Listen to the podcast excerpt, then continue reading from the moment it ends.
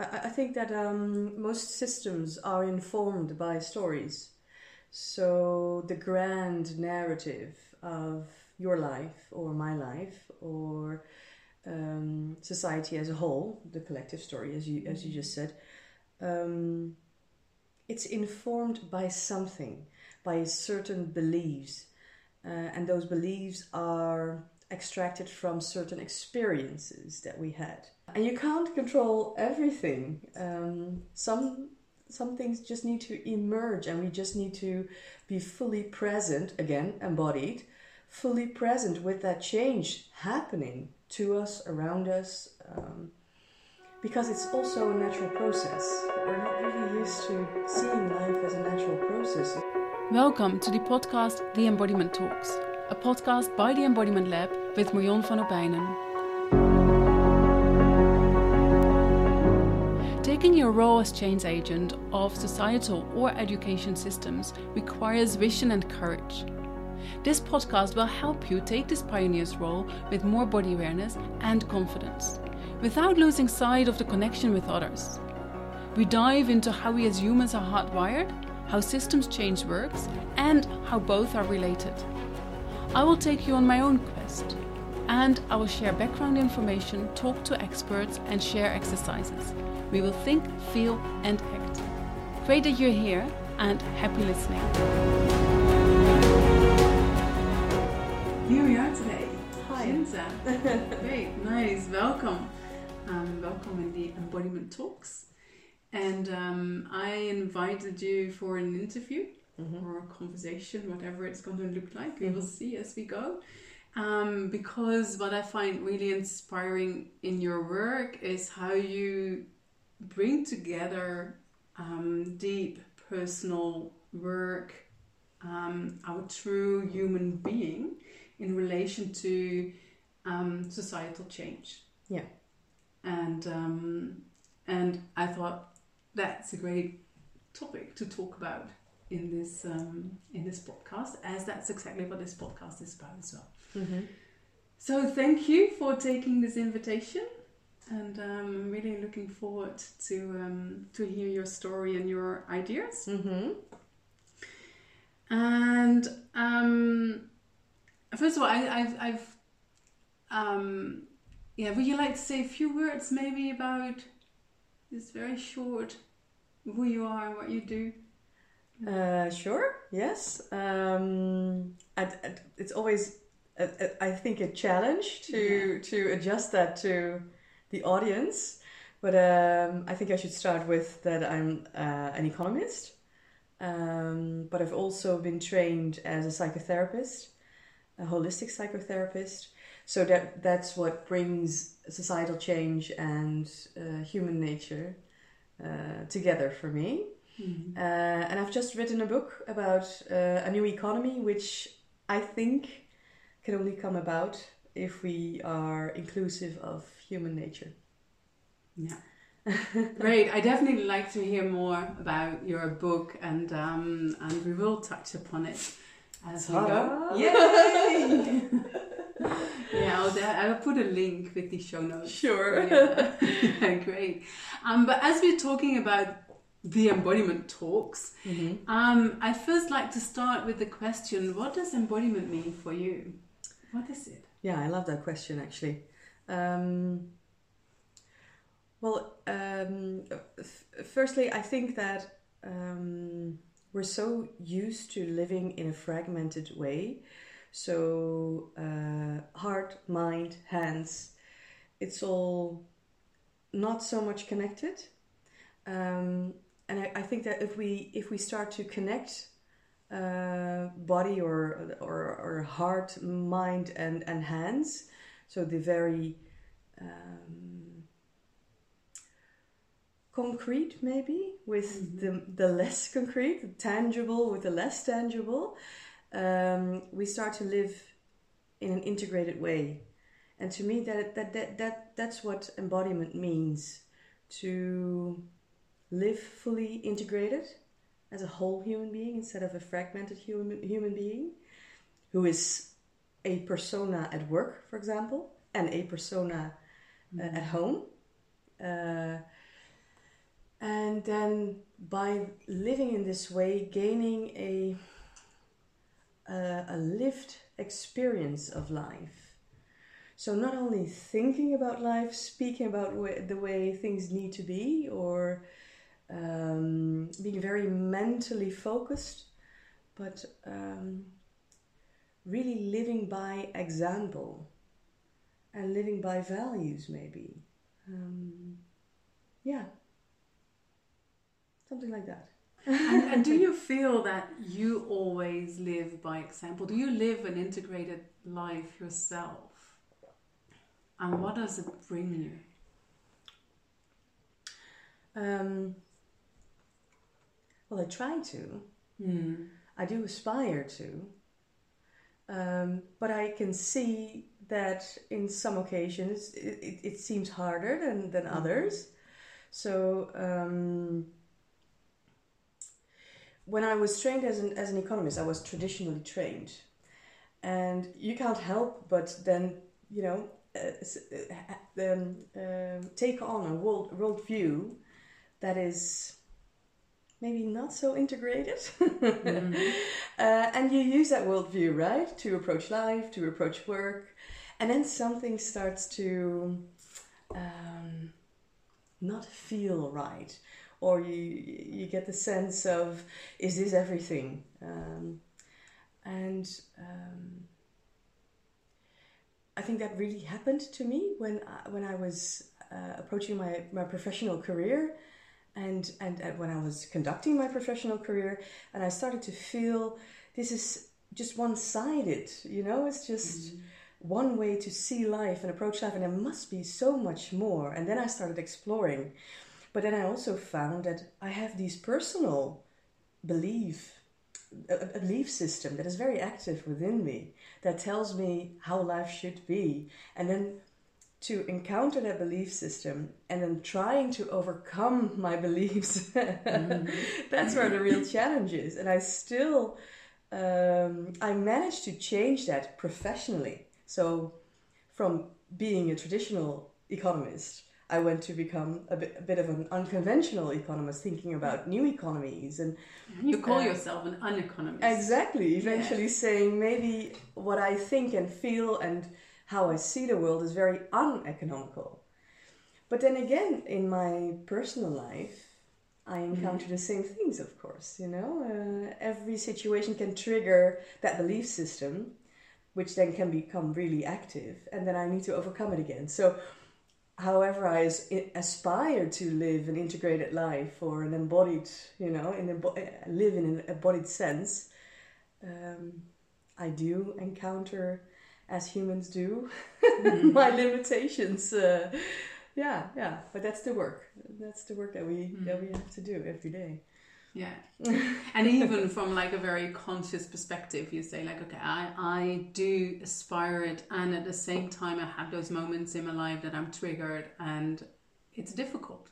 Yes. And maybe like a few hours later or a day later, you may think like, hmm, that was pretty fragmented. Yes. maybe that wasn't really what I aspire, but then um, of course. So it takes yeah. that personal work then to also be able to go back to okay, what, what actually is my belief system? How do I want to live?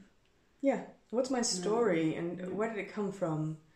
And what's true still about that story? Mm. Because a lot of those elements in that story are not true anymore. No. They might have been true at some point, or they might have been functional at some point. Uh, for example, in childhood, but um, they might not be functional anymore in, in adulthood. Mm. And what do you mean by story? Because I, I saw that a lot on your website and in some of the podcasts that I listened from you as well. Mm-hmm. You talk about the narrative and the story. What do you? Yeah. Why is it so important for you to um, uh, to look at your story, but maybe also to look at our collective story? Yeah, yeah, story of society that society tells itself. Yeah, I, I think that um, most systems are informed by stories.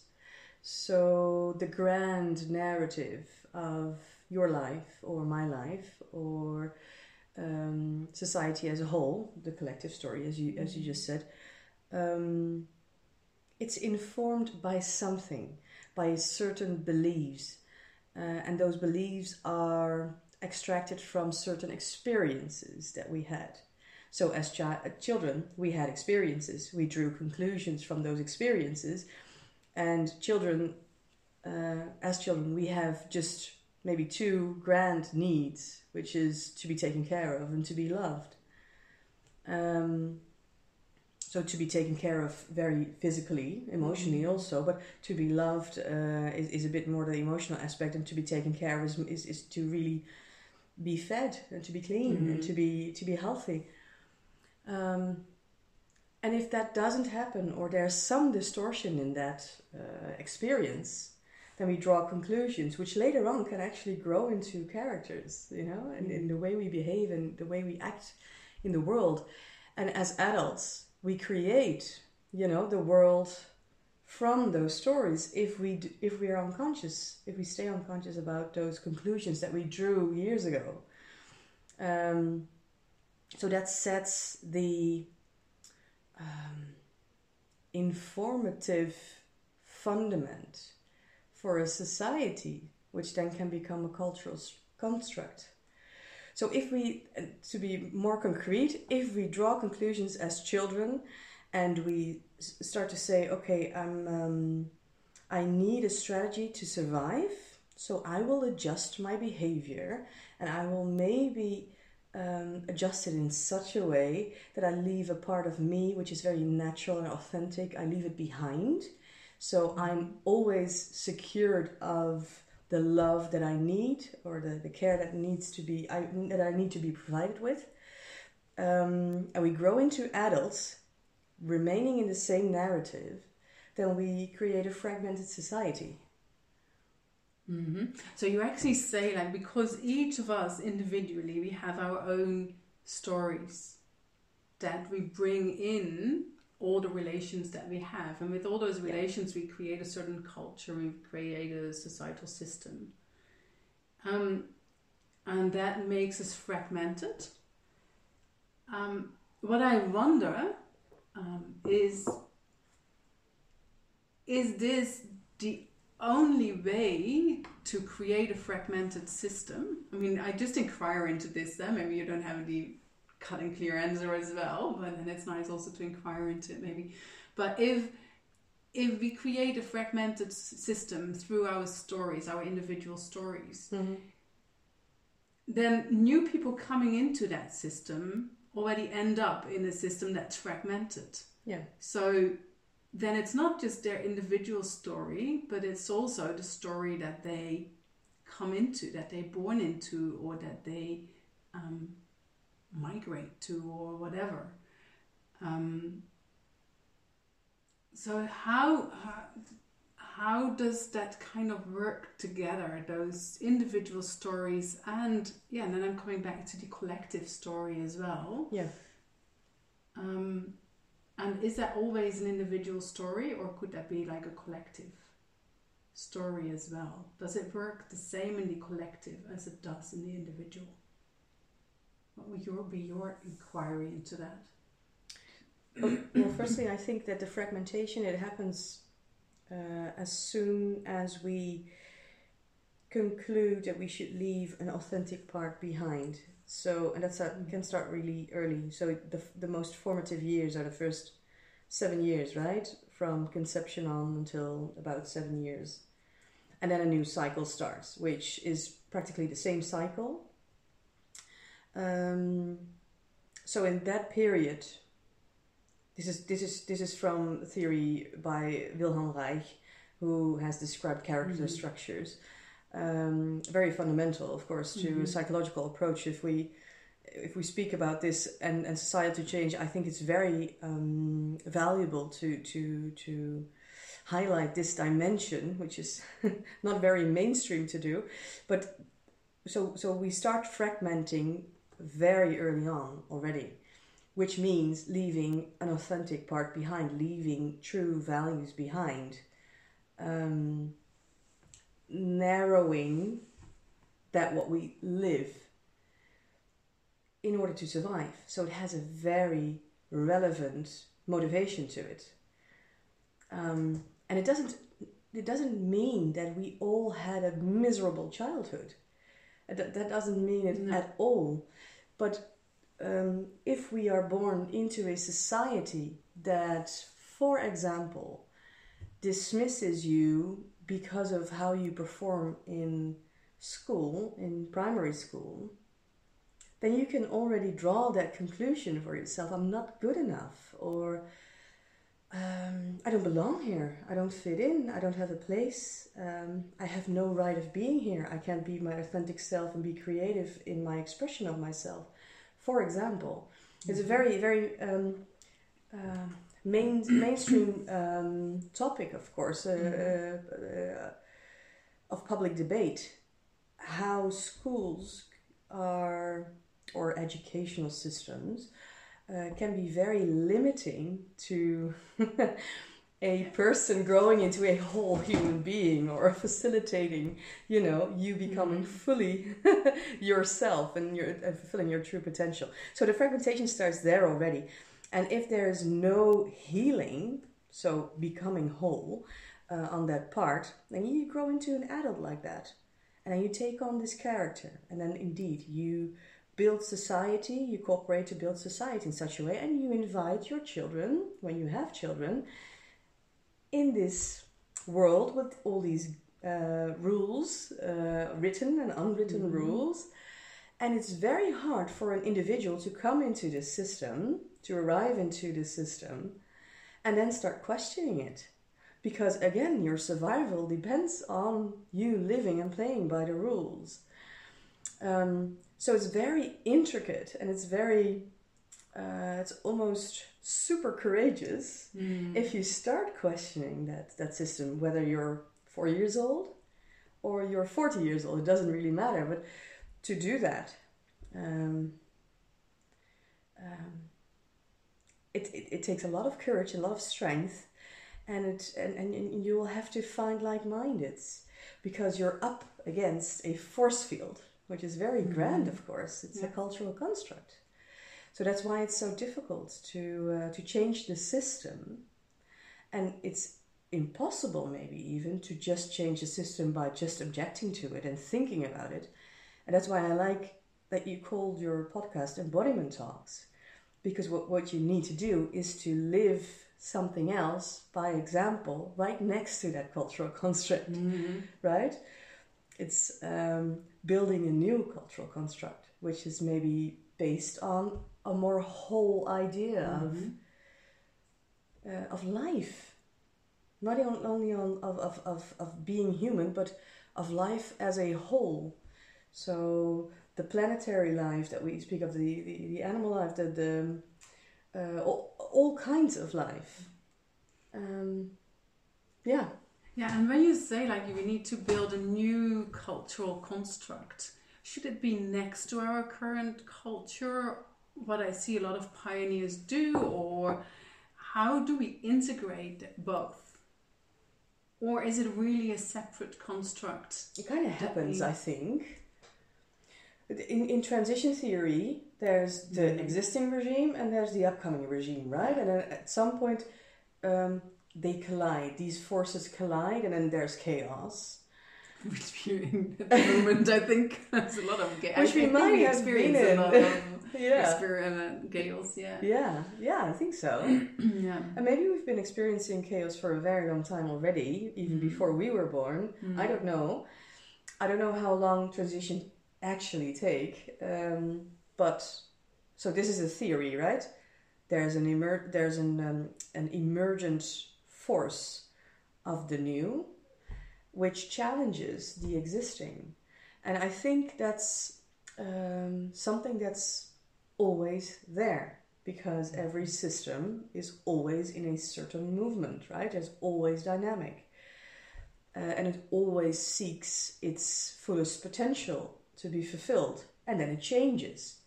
You know, when it's when it, when it becomes irrelevant, or when it when it's done its task, then it's you know it, it's ready to take on a different shape.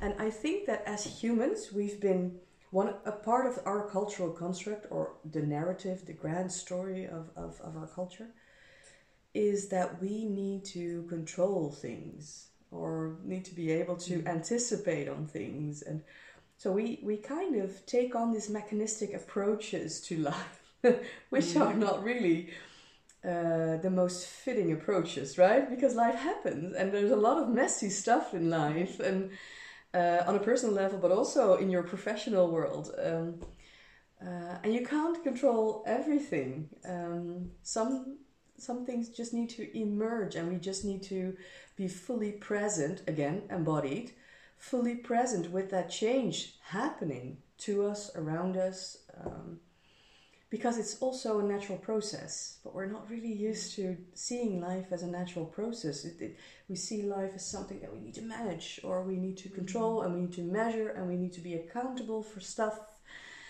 Um, and again, that's a fragmented way, a mechanistic way, a linear way of looking at life and at systems. But if we dare to see it as a living system and we dare to anticipate on it as a living system, which we are ourselves as well, then we can see how change can come about and that, that it's much more organic and much more part of what life is than that it has to be a threat. So, how would you describe the new narrative? What would be some key words or key aspects in that? Uh, the, the first word that comes to mind is regeneration, regenerative. Mm-hmm. And what does that mean for you if we mm-hmm. look at a regenerative world?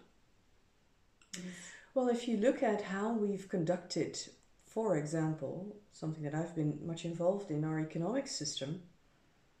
So um, um, we've approached it from a, for example, from a just an extractive point of view. So we take from nature and we we uh, um, uh, change what we take from nature into something that we can use and that, that's it. Mm. and then we use it for a while, or we consume it for a while. It doesn't matter what it is; it can be anything, and that's it. There's there's the story to that is the the grand storyline to that is that extraction is just the way it goes and is okay. Now regeneration takes into account that what we take needs to be restored. Mm-hmm. So you view much more from a holistic point of view. Um, okay, I need something as a human being and I need it from nature, but I also need, I am obliged, there's a responsibility there for me to be reciprocal and to provide the care for nature to be able to restore. So I can again consume what I need, mm-hmm. yet honor the delicate balance for nature to the living world to to uh, provide me with that or to be alive at all so that's that's i think well i would i would think that's the most important. And what's the role of embodiment in that? It's coming back into relationship with the world outside of us i think. So the extraction bit it um, when we believe uh, extraction is okay and I'm not responsible for the cost of it, um, then I've placed myself um, higher upon the ladder, maybe, or in a certain position as a human being um, that makes me, um, I would almost say, better than nature. Mm-hmm. Well, yeah, because we we think that even if we do something to nature, we can repair it with technology or something like that. So or not repair it at all. Or yeah, that's. We but now we get into that like okay, we maybe have to repair something if we do something wrong. Yes. Um, that's what like mainstream sustainability is about. Yes. And, well, sustainability um, is about doing a little bit less bad terrible exactly yeah. and regeneration yeah. is by yeah. is really doing things much much better and yeah, uh, giving back maybe even bringing yourself into the relationship of this ecosystem so being becoming again part of that rela- uh, of that ecosystem mm-hmm. Uh, that's that's what i mean with bringing yourself into relationship is that um, humans, animals, plants, whatever, um, we all have a part to play. And if we can value that part for what it is, it's different parts uh, that we play. If we can value that part for what it is, but also honor the dynamics and the um, reciprocity between it, then we find our, our, our righteous position, I think, as humankind. And if you would bring that back to yourself, eh, to, to make it a more concrete, maybe, like what is the role that you play in this creating a new narrative? Because you say, like, if we all go back to who we are as an individual, as a human, Yeah. and bring that all together, we create a system that has a certain place in the larger system. Yeah. And um, but that also makes it I have to take it back to myself. Like, what is the role that I have to play in this system? Yeah. So, what would be your role that you are playing in this system to create a new narrative? Yeah. Nice question. um, um, I think when I started to feel uh, there must be more, I think that's a very that's a question a lot of people ask themselves. I think there's a responsibility in when you ask yourself that question to really answer it. So to to show up in that space that you've just created. Is there something more? There should be something more. Something that doesn't feel right um, and then to investigate. So uh, I think I've taken up that investigation, um, and uh, by taking up that investigation, which is very personal, of course, um, I've kind of committed. I think to um, exchanging the belief sys- system that I had for something else that wasn't clear to me at all from the start. But I'm also giving up certainties that I thought that I had, which ended up not being so certain because life doesn't provide you, not from the outside with certainties, it's from the inside, of course. But then to take up that investigation and then being ready to exchange an existing belief system for something new. And when that shows up, that exi- the, the new belief system, and it showed up to me as something that I um, um, what's the what's the main idea? It's it's um, you start to feel at some point, oh my goodness, I, I want to live from the heart, for example. I want to live what I feel. I want to I want to fulfill my potential, and it, it, it's very vague in the beginning. It's just a sense of something, uh, but then to to really stay present with that and then give it time to emerge even more into concrete ideas of what you can do and how you can then shape your life and then acting on that you know it's like a whole process i think which is applicable to anybody um, and to to me it was it, it took a very long time to see and look and look and look even more and closer and, and being in doubt and um, being in fear of it never becoming concrete. But then all of a sudden, you know, it lands or something happens.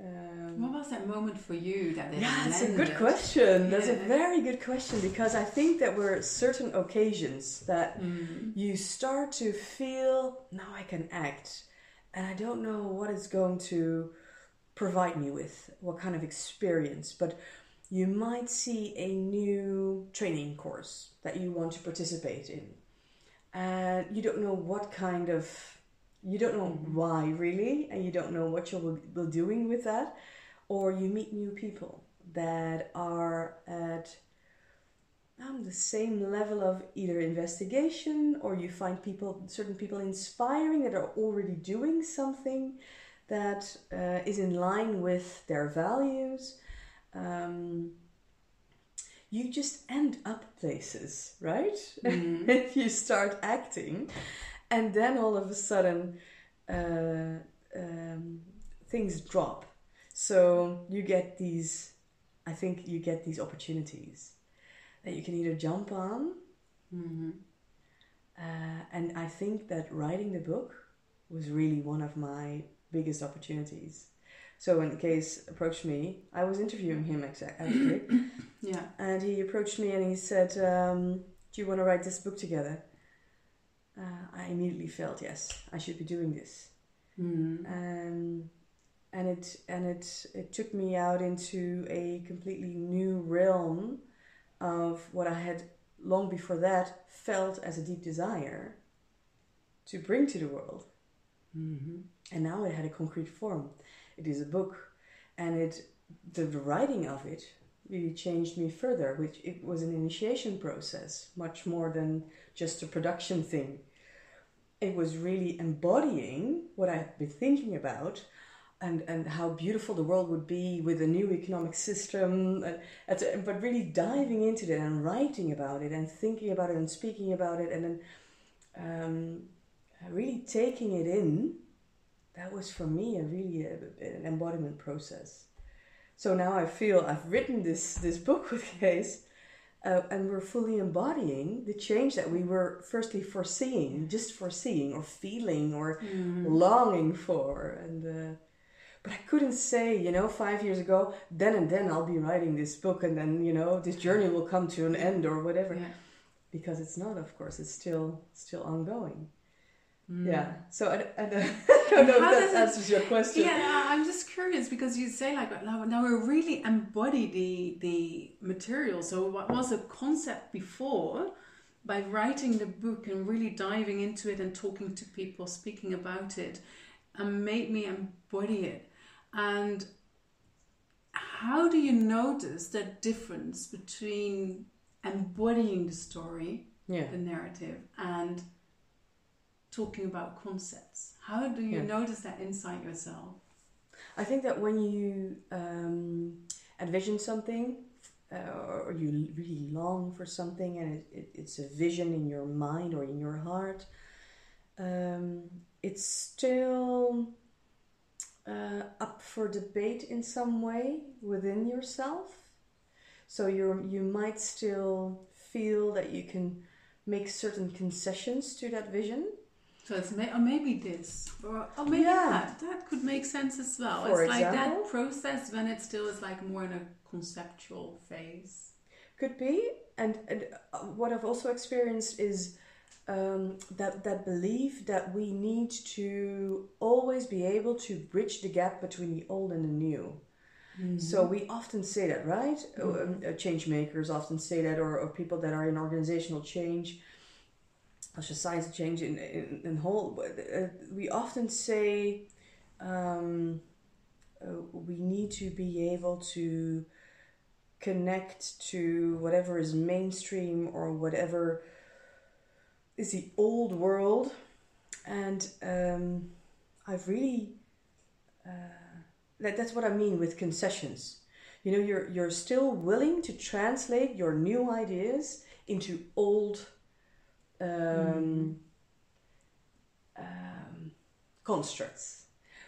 But when you start to embody that newness, and when you start to embody that new vision and start to live that new vision, there's this radical commitment to it that you can't ex- you, you can't explain it or you can't um, translate it anymore into old constructs. So you can't do any concessions to it anymore.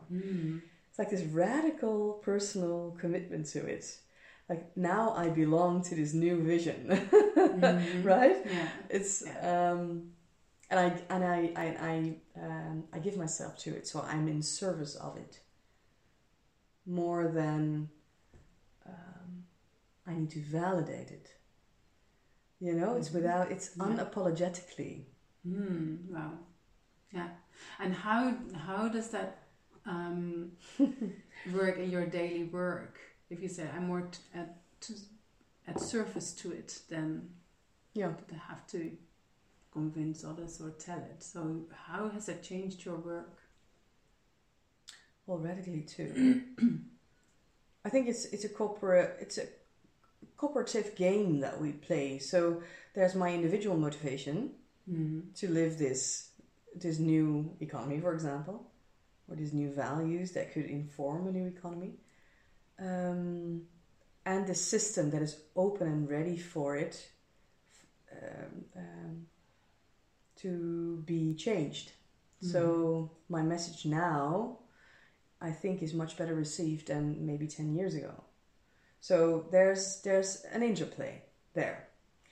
Um, but what I uh, am experiencing personally, so I don't do any concessions anymore. I'm just embodying this new vision that I have, and that's so that's also the only um, uh, thing that you can ask of me. Just what I'm saying. Yeah. So sometimes So it's also like you can't do it anymore. Yes. The, the, the other thing. you're you- not aligned to the old Yeah. anymore. Yeah. Which doesn't mean that you've done away with it which doesn't mean Mm. you've you've you've you've discarded it uh, um, but you just say okay so that was that and this is now Mm. and then the things that I do, the things that I get asked for, so teaching, advising, training, whatever it is, it's all focused on that new vision Mm. because I put it out there. Um, then people can recognize that as ah, that's something that she's she's she's doing, Mm. and we can ask her about that. But if I would be willing to, um, that that's what we talked about uh, early on in this conversation. So you build a new construct next next to the old construct Mm. instead of trying to change the old construct. Yeah. So it's actually the example that you build. I think so. Yeah. And at some somewhere I heard you talk about internalizing. And is this the process of that you now describe on writing the book and what it brought to you on how you internalized the whole new narrative? Mm-hmm. And then I take internalizing as embodying, but Yeah. is that what you mean by internalizing? I think so. Yeah. Yeah, I think that's a really valid way of looking at it. It is an internalization, right? It's um, it's really taking it taking it in and uh, as your own, and then living it out again. so yeah, yeah, Hmm. I think so. Wow, great, beautiful. And it's also on your homepage eh, where you say um, a new reality is lived into being. Yeah. Hmm. And it's also what you now describe actually and how everything came to life in your being Yeah. by writing the book and going through that whole process. Yeah. So it's nice how you kind of put that into example. Maybe you haven't realized that yourself yet. well, you remind me of what's on my website again. yeah, But it was meant that way, in, indeed. Yeah. yeah, Yeah. And I think that with with every day, you know, it's a practice every day to to do mm-hmm. that. Yeah. Yeah. Um, what I was wondering as well, when you wrote the book and talking about this connection, the embodiment in relation to um, societal change, how did you recognize, and probably many of the authors used other terminology to kind of say similar things, but how do you see that um, those authors reflect, or I, I think it's essays, so you asked them to write the, the essays, or did you interview them and wrote them, or how Oh, it's a bit of a, both. Yeah. yeah, yeah. Um, how do you see, in, in more a common sense of what they say, how that more alignment, the integration that you spoke about in the beginning of this talk, Yeah. um, and the embodiment is about the integration of your your mind, your heart, your body, your hands. Mhm. Um, how did that come back in those different stories or views that the um, participants in your book um, spoke about their view on the new economy? Did it come back and how? So you're asking me if they've embodied their stories. Yeah, right? and whether that is part of their new narrative, that we need to embody it, that we need to come to that personal process to um, start living a new reality. Um, Is there a certain common in that? Um, I don't know. That's a really interesting question, actually. None of them describe it as we are speaking about it, as explicitly as we are Mhm. speaking about it now. Um, but there is a recognition of this human assignment, right? I, I- I'm, I'm calling it a human assignment.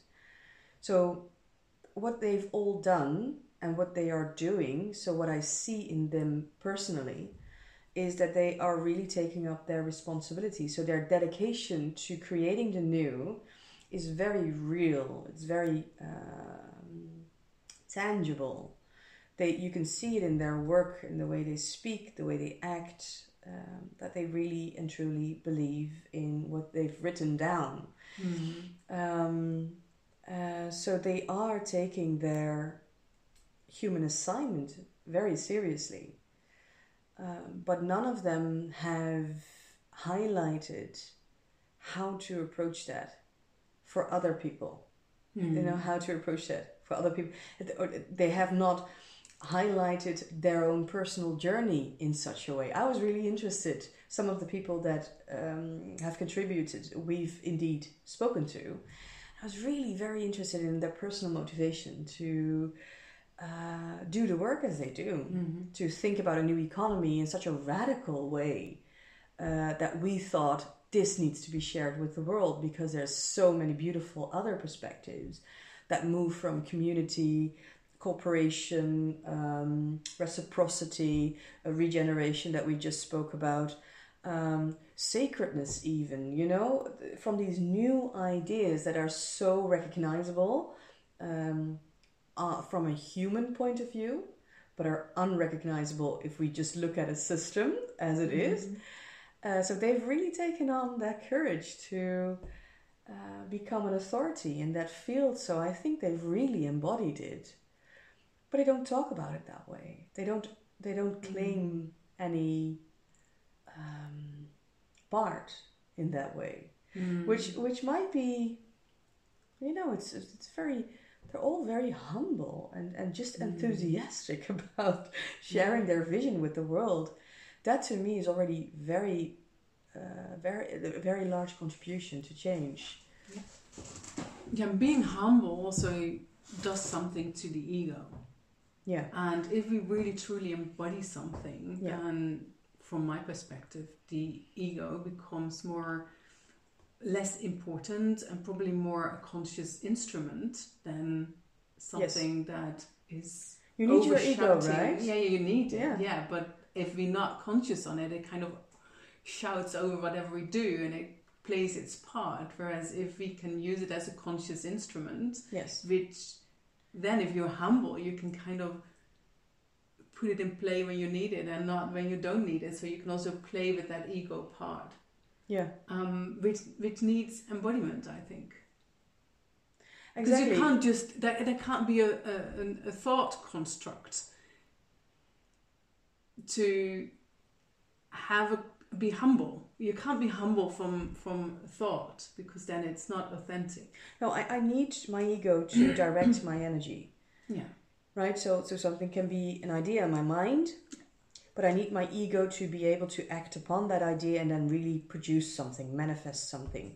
So, uh, do the actual production process of it. Uh, but if I then claim it to be my own, mm-hmm. and to claim it to be my brilliance that has produced that, Yeah. that might be taking it a step too far and then becoming egocentric about that. While um, that's what I was really love about, for example, Charles Eisenstein from the book. Um, he speaks of um, the fact, and David Bollier, by by uh, by the way, also they speak of the fact that they didn't come up with anything. That whatever they've produced is um, um, um, a result of a collective gaining of ideas and Mm. producing some or putting something out in the world and then learning from that and um, so it's it's it's the creative process is not their own but they become part they become an instrument So they embody the creativity to be able to make something very concrete out of an idea. Mm. And they're very, very humble in that sense of not claiming it as something that is of themselves and for Yeah. themselves. Yeah, and that's about that role that we spoke about before as well. So, what's my role in that whole system? Yeah. And all those roles are kind of equally important. And Yeah. somebody, sometimes this this role, this person with this role jumps out, and then some other time it's that person. But Yeah. in the end, we are all in that, like in an equal way. And they kind of stood up because they had a certain role to play to come to change. Yeah. Exactly. And that makes it kind of a humble, like, okay, you know, it's now just me playing this role, but tomorrow it could be somebody else. Yeah. And then you see that people can take a natural authority, Mm. uh, take on that, that natural authority about the domain in which they are an expert in, for example. So I, I think that's fascinating. That that when people are not claiming their expertise as just their own, but are willing to commit to it and have it evolved, then you're in service of something, right? And I mm. think that Yeah. that is what Kees and I try to do with the book to say we have this deep, deep, deep, deep longing for a new system that reflects much more of human nature, that attunes and aligns much more with what is mm. healthy and relevant and sensible than what it is now, our capitalistic approach. And we've we've read all these stories about and all these people that have already had these beautiful ideas, put them into a certain perspective, into a certain framework, even researched it academically even. Mhm. This is information that we need to share so the emergent news story can come up. So we've put ourselves into service of that. It's not our own, but the way we've handled it and the way we've described it and the way that we've put it in a certain form and are putting it in a certain form, so teaching about it as well, for Mhm. example. That's that's maybe our own, but it's always in service of something else. And I think that is what carries um, this forward so much more than if we were to say, look, look at how well we've done. We've come up with these great ideas. Yeah, yeah. because that's not how life works, right? Yeah. There's so much wisdom that's just up in the air. Yeah. Yeah, and it's great to acknowledge that you need the stories and the narratives of all those people that you Exactly. interviewed and that wrote essays for the book to be able to do what you do now yourself. exactly. Like we're always standing on the shoulders of others. exactly. Um, even that we're standing on the shoulders of the old system. Yes. So maybe it's even not that we put them next to it, but that You just evolve. yeah, You exactly, evolve, yeah. And that's a beautiful way, I, I think, of seeing it to stand upon the shoulders of the people that come, have come before or the system that was previous to the new system. Mm. And then you can honor it. And then you can start really to, to um, walk the path really, I think, need to be walking is, is to reflect on it and then in humility say, uh, that was then, it's not working anymore, so let's come up with a new story. And I really grieve maybe the losses that we've suffered along the way because it has cost us something. It has really brought us a lot of things Mm-hmm. like um, uh, wealth in society, material wealth, uh, social wealth as well, but uh, it has cost us a lot as well. And uh, we is don't the really. cost that we paid? And I know it's not Mhm. monetized cost, but what is it? What has it cost us? This system. Well, look at the rates of burnouts. Mm-hmm. It's costing us our mental health and our And physical, physical health. health. as well. Yeah. Yeah. yeah. So if I, if, if So it's if- costing us our own nature, actually, in that sense, Yes. our, our physical nature, like the system that we are. yes, If we just look at the body, indeed, that exactly. yeah. It's costing us our wholeness. Mm. Um, and but we have an option. We, we, we can heal. We can, we can heal, but but we, we don't heal a system. We heal ourselves, and by that, a system is healed. Mm. And with you know, you can replace the word healing with becoming more whole, becoming more integrated, becoming uh, holistic, whatever you think is is is suitable. Um, you know, uh, not it it not being deprived anymore of is its existentiality. So the existential nature of system then becomes much more visible and tangible to be able to work with and integrated and inclusive thereof.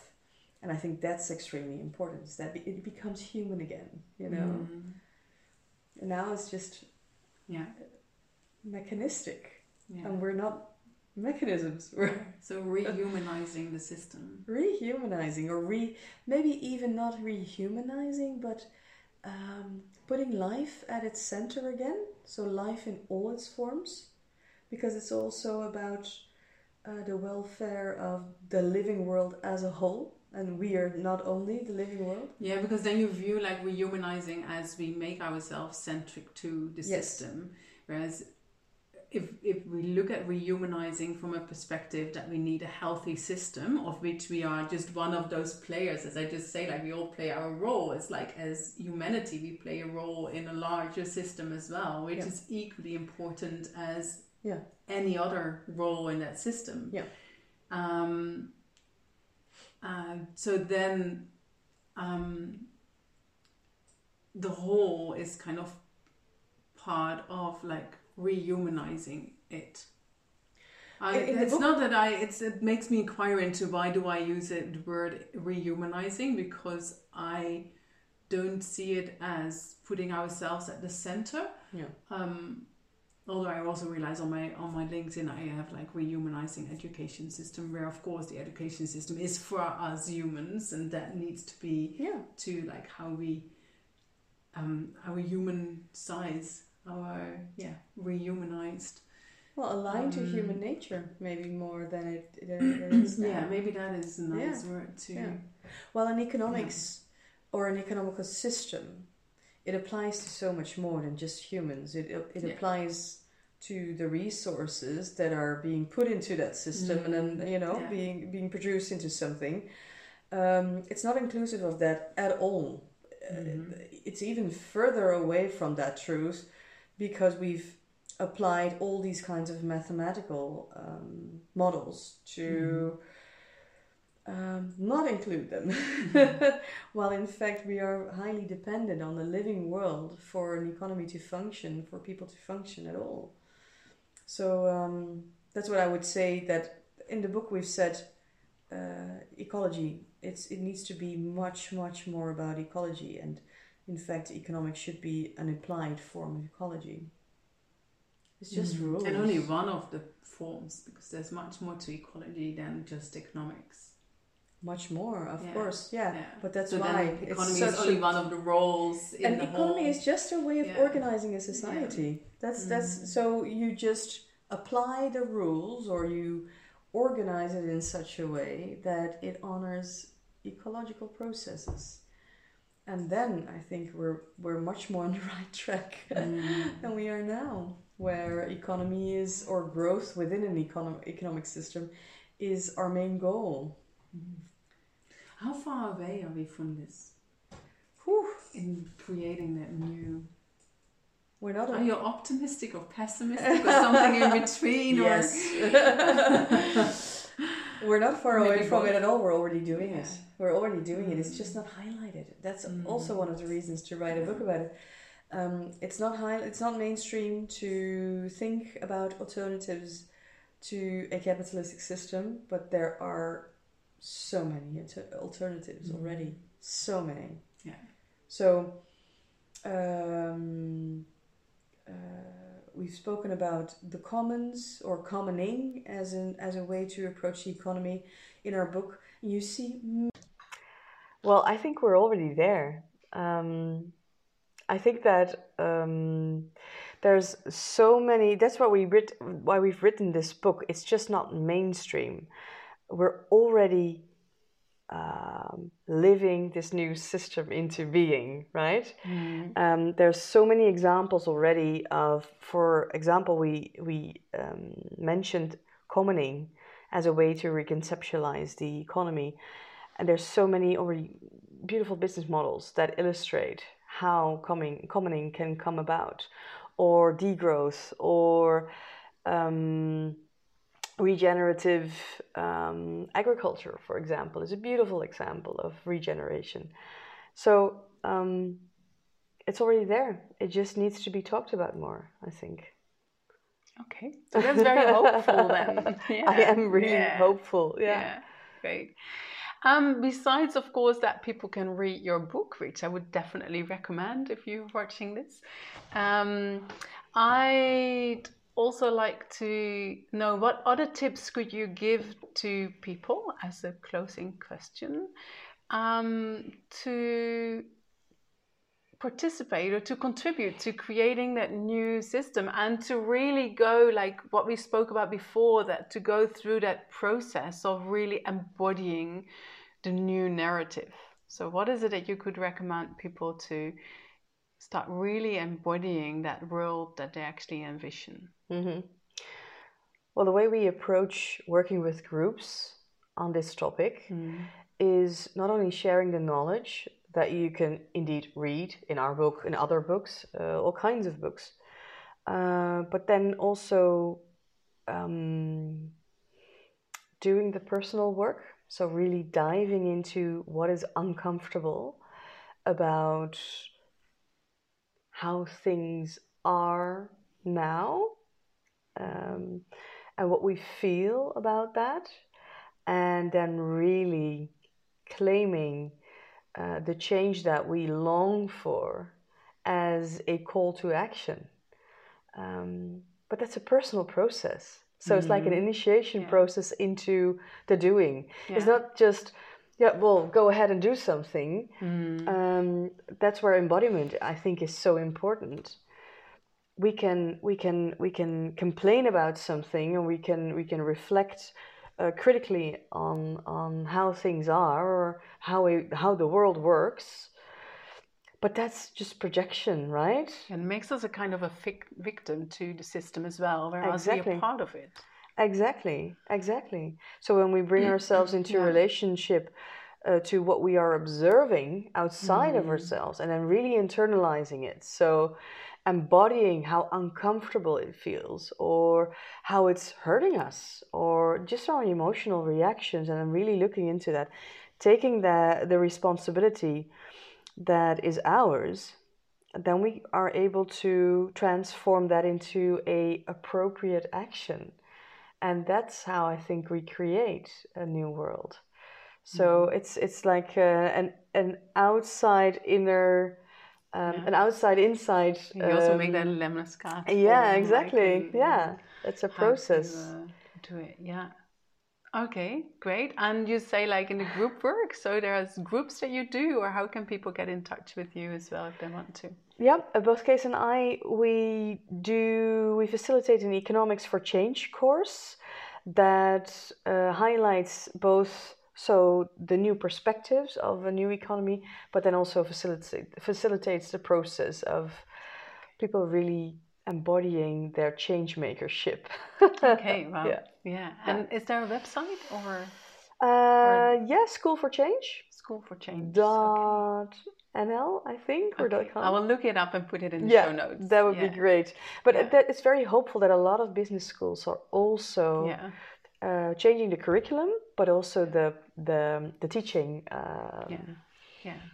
Uh, process. Yeah, that's what I'm involved in. A yeah, exactly. Schools. Yeah. yeah. and I've heard a lot of uh, yeah. not not a lot, but some teachers even speak about embodied learning. Yeah. So that's that's to to me so mm. hopeful that. Yeah. We can we are able now to teach students in such a way that they really become the change mm. that they want to see in the world. So. Yeah, and to become whole again, because I always say like you go into the education system as a whole human and you come out as a one third human. yeah. Um, because we disregard so many parts of ourselves in the whole learning yeah. process and how we um, our narrative about what education should look like. Exactly. Yeah. Exactly. So. Um, which and it can be such a force for good, uh, for wholeness, yeah. indeed. Yeah. Yeah. But great. So the school of change or School for Change? School for Change, yeah. yeah. Okay, great. Yeah. Is there anything that we that you have loved to talk about and that we didn't talk about? Well, do, did we answer the question uh, of the embodiment? You you mentioned that is this is a whole process of, of of answering the question, what is embodiment? We, on, Yeah, a a journey new that I'm on and on Yeah. as well. Yeah. Yeah. yeah, Yeah. Did we did we did we come close to contributing to answer it? I think so. Yeah, I think you gave some very clear answers on on um, about the integration process and that it is a process, and also like embodiment doesn't have a an ending point. Or now I'm embodied. What does that mean? You know, to to it's a process of you know which we go through all and over and over again, and then something new comes, and there's a new process of embodying that. Um, but it's interesting, like how you brought that whole integration of what we do and what we think um, very much alive in this conversation. So thank you for for that. Good. And um, and it also gave me some insights on okay, where I where am I at on this journey of. I mean, part of my process. I'm I'm not such a writer, so. Um, but at one point, I thought, okay, let's this be my book, this podcast, um, uh, to write, and and it's part of my own process in in embodying um, the the the combination of embodiment in relation to societal change and um, and and so your reflections gave input to me again as well to inquire into that deeper so thank you for that Okay. and um, and I really enjoyed um, yeah talking to you it's always a nice and a pleasure to do um, thank you and um, yeah I wish you all the best with the last few weeks of your Yeah. pregnancy and bringing this new citizen on this planet. Yes. So, uh, Thank great. you. Thank you. Great that you listened to this episode of the Embodiment Talks. Please let me know your thoughts about this episode or the insights that you gained. Email me to the address in the show notes. If you want to get in touch with me, or if you have a question or topic that you want to know more about, don't hesitate to send me an email as well. Do you want to be kept up to date? Like this podcast in your favorite podcast app. You can help me by giving a thumbs up or leaving a comment so that this podcast will reach more people. You can find more information about my work on my website www.embodimentlab.nl or my YouTube channel Embodiment Lab. Thanks for listening and meet you at the next episode.